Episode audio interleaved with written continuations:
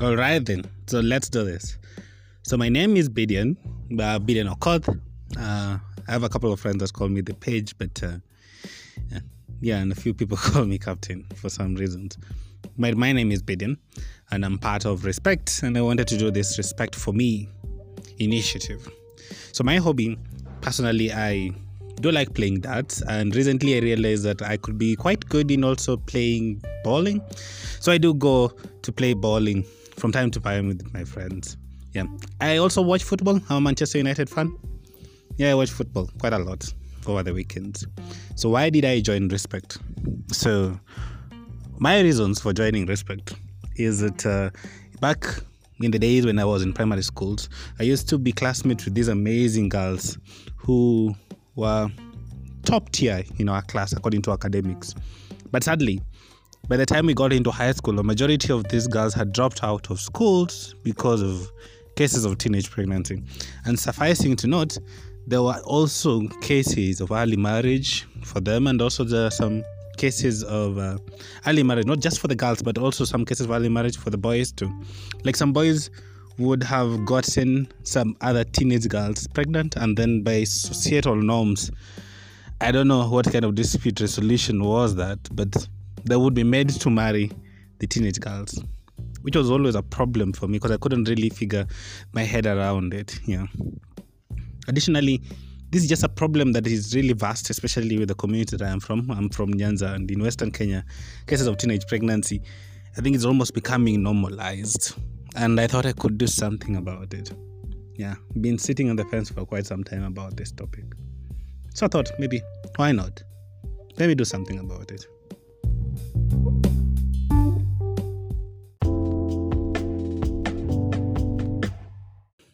So for me, in the project, I am among the project coordinators. We are around eight, and I'm just one of them. I also serve as a member of the finance team within the project coordination team. And respect means a lot to me. Uh, respect has always been an avenue for change and also to express ourselves. It's like a, a social platform where we can just inspire each other as young people and do different things. Our objectives are very straightforward. We want to promote SRHR services for teenagers, but then we are able to come up with creative ways that us as young people we can do it. And working with young people from different regions, young people with different abilities, young people with different uh, history, uh, with different levels of imagination, we could come out with very creative ways of doing things. Yeah. So, for instance, for me, in respect, working together with people has made me understand how to run social media platforms better at least um, different accounts on how to run different campaigns within social media platforms. It has also given me access to other forums. For instance, I, through Respect, I became a youth leader in the project, and after that, I joined the Youth Leader Network. That I'm very happy and proud of being part of it. So Respect has also opened quite a lot of doors for me to participate in multiple activities. Also, just meeting other young people through stakeholder engagement who are working within the same field has always been very inspiring. Yeah, internally working with respect members has also been very nice because it's creating a network for me of young people from across the country. So whenever I go to Kisumu, I always have this friend who are in respect Maseno or respect to Zima, and then we would hang out and stuff. So it's a network of friends that have always been created for it. So it's not just the project activity itself, but the social aspect of it has always had a very huge impact, especially for me.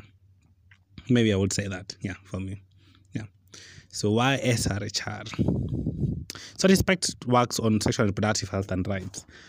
And uh, why I focus on SRHR is because it affects a lot of things. I think personally, I have also not just experienced SRHR on a topography way, but I've just also just experienced it personally within my lives. Yeah, because uh, where I come from, again, I come from Bondo, and in that place there are a lot of cases of teenage pregnancy. Yeah, and it's become a little bit normalized. There's even been a case of a celebration where a particular family was celebrating that their daughter had succeeded in completing her high school education without getting pregnant, and it's such a big deal, such a big deal when such a thing happens. Then I do have a sister. Yeah, don't worry, my sister isn't a, a victim of teenage pregnancy. Yeah. But my mom was always worried about this. Yeah, like it was always a conversation that my mom and I would have a couple of times. Like, Pedian, you know, we need to ensure that your sister goes to a school that is not uh, around maybe these regions maybe you should should meet more friends who think that it is not normal for teenagers to be pregnant during their time. It's, it's always a scare and it's not just my mom like it's just a common scare for most parents that their daughters would drop out of school uh, because of cases of teenage pregnancy. And this was normalized that if it didn't happen then people were like ah you're very lucky that this didn't happen so the cases are that severe. And the problem is also how disputes are resolved. Like a teenager would be pregnant because of somebody elderly uh, impregnated her. But then the chiefs in the region, one of the ways that they would resolve this is by coming up with solutions like maybe pay off a goat or some few animals to that family. They need to go off like that, or maybe they would come up with some ways like tolerating issues like early marriage, you know, like there are a lot of families, at least for friends of mine, have been telling me stories about some regions like Kisii, where the girls were forced to be married off to whoever impregnated them, so that uh, the families are not are saved from the embarrassment that comes with that. Yeah. Yeah. So it's a lot of deep rooted issues that uh, pushed me toward SRHR. And for me, sexual reproductive health is not just a reproductive issue, it's not just a health issue is also a policy issue and it's also a developmental issue. Uh, poor SRHR services have also led to issues of, let's say, women not getting proper jobs or not being recognized as well as they should for the work that they do. This has created some some kind of gender inequalities, so that women have to work like twice or three times as much as men for them to earn an equal pay or just to be recognized within a particular systems. Yeah that we have within their countries and our communities. So SRHR is not just a health issue; it's a developmental issue. It's also a political issue because of due to SRHR's services not being provided as they should by government. Some women are not given an equal chance in their education. They're not given at least a real chance, even if they, it looks equal, but it's not a real chance, because there are a lot of barriers along the way that would stop them. For example, as I was saying, my issue with my primary school colleagues, yeah, some of the ones, the few who did not succeed, who, uh, the few who did not succeed to finish their education because of teenage pregnancy ended up going to early marriage. And those who succeeded to proceed with their education joined university and then in their university education maybe they finished and they never got jobs afterwards they never really got jobs because also the kind of environment that we are working in, it wasn't so easy for them to penetrate into that. Yeah. And if some got jobs, then maybe they're not even paid as well as their male counterparts working within the same environment. Yeah. So it's always a challenge of barriers and barriers that are coming into that. And um, just to be a bit clear, these issues are not just affecting women. There's also a whole bunch of issues that are affecting men. There's a lot of male friends that I have back in the village who ended up marrying early because they had spouses that were pregnant when they were younger. And the community expected them to settle down. Like the norm is like you settle down, start a family. Now that that has happened, then you start fending for yourself. So they stopped all their ambitions and stuff like that. But then conversations about family planning has never happened between these spouses, the young spouses they are, yeah they have never really have conversations about family planning. And even should they have them they are not accessible to them yeah? Because it's a it's, it's a rural community yeah. Some of these things are not as accessible. It's not an easy choice. The choice that they would probably have would be condoms but then the long-term choices that would maybe secure them for months would not be easily accessible to them. And it also just a lot of taboos that are making it almost uh, an uncomfortable discussion talking about contraceptives. And so it's always a, a barrier, one way or the other, for them to express themselves, talk about how they're feeling, talk about is it really a good time for them to start families or should they wait? Yeah, all those things. It's just a problem for them to figure out a headspace to participate in that. Yeah. So my experience being in the field in respect has varied because I've participated in a number of activities. So I'll start with my high school experience.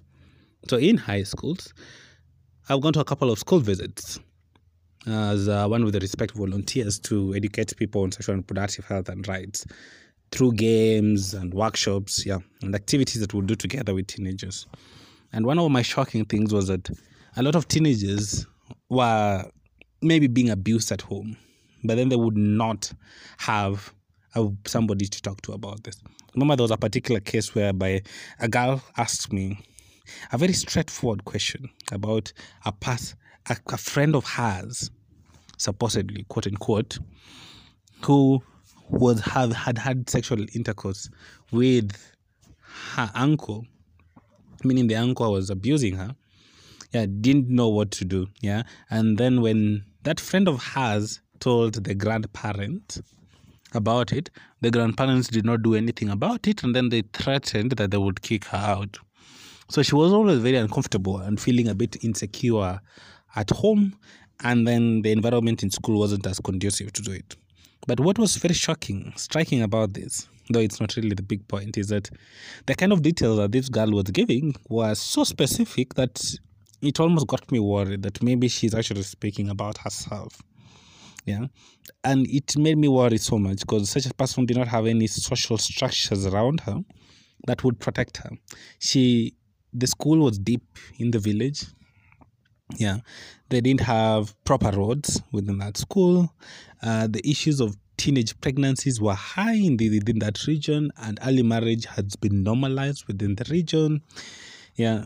The, the teachers are really trying to educate the students and talk to them out of drug abuse and things like that but then the community outside just outside the gate there's a lot of uh, informal settlements and a lot of drugs that have been said to be around that place so it's not really a very conducive one because the students are not boarding in school. So they would be in school, they will be under the control of teachers, but eventually they would leave school and go outside the school compound. And now, within that, the teachers don't really have anything much to do. So this guy was talking to us. And of course, as respect, we had a one on one conversation with her, requested to talk to her on the side. And I was my colleague, Dorcas Agalo, talking to her. And Later on, we linked the lady with the, the one of our partners, the Gender Violence Recovery Center of Nairobi Women's Hospital. Uh, I haven't really followed much about it, but uh, they got in touch, and she's receiving the help that she needs from that uh, link up. So some of these things are some of the worrying trends because we are not able to go to all the schools in the country, but the schools that we picked, however random that they were, the cases that we got were so advanced that it just makes you even more worried of the situation we have in the country. Yeah. So it's it's not really a a happy story per se. Yeah. It's an experiential learning for us too when we go to those schools and we get to know quite a lot of things here. And for example, some of the myths that we got in the schools, I know this is a bit laughable but also sad that this girl that was convinced that they were told by one of her friends who is like six years older than she is, that she couldn't get pregnant when they had sex standing. So it's such a weird one because tried explaining to them that they actually they would actually be pregnant. But then she took this bottle of water and then poured water threw the water up and then it came down by gravity. And she told me that's exactly what would be happening to sperms. And the way she was explaining to me, she was so convinced about this myth that you could tell that she was told this particular uh, quote unquote fact by somebody that she trusted so much. And the way she was telling it, she was she was almost defensive, as if it happened to her herself. So that's one of the reasons why I like the project because we get to demystify some of these facts and make some of these facts clear then we advise some of these teenagers to get the help that they need. They, visit, they can visit the youth friendly clinics. We talk to the guidance and counseling teachers within the school so that the, uh, the teachers can be more open about listening to these girls when they come up with some of their issues. Yeah, we just try to make them have an option of somebody they could always talk to outside their home, maybe the school. And we are hopefully going to start a parents program soon, maybe someday. Yeah, but you see, a case like this where a girl thinks such a myth is true, you can imagine how much they trusted the person who told them that fact. And you can imagine how much they have been lied to all this time. It's literally somebody has been molesting them and taking advantage of their ignorance. But sadly, they don't have anywhere to get the facts. You know, our high school education do not really get into the deep ends of SRHR.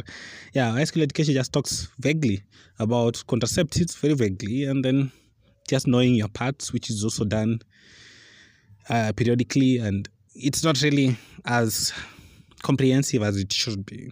So some of these myths, like I can't imagine uh, uh, any of my teachers talking about sex and then talking about even demystifying that myth in itself in class. I could almost feel like they would be embarrassed about it because then this is a thing that we're not very used to talk about within our communities. But it is an important conversation because we have teenagers being taken advantage of. Yeah, so it is an important conversation. We can't run away from it. It is important that we talk about it, yeah? And that's where respect comes in. Our model of peer to peer makes it easy for the teenagers to just have these conversations with us openly without feeling that we are going to judge them or anything because we can't judge them. Yeah. We're just there to demystify the facts and the myths so that we can tell them, okay, this is the truth and then this is false. Yeah. As the facts as they are. And also just to open to them as their friends. Uh, the other experiences have been part of gender based violence trainings, which we go to universities and talk to train young leaders within universities to be gender based violence activists and organize intercampus festivals where people use their artwork and uh, they use their art experiences to showcase their message of ending gender based violence among ourselves and just be champions that are pushing for an end of gender based violence. Yeah.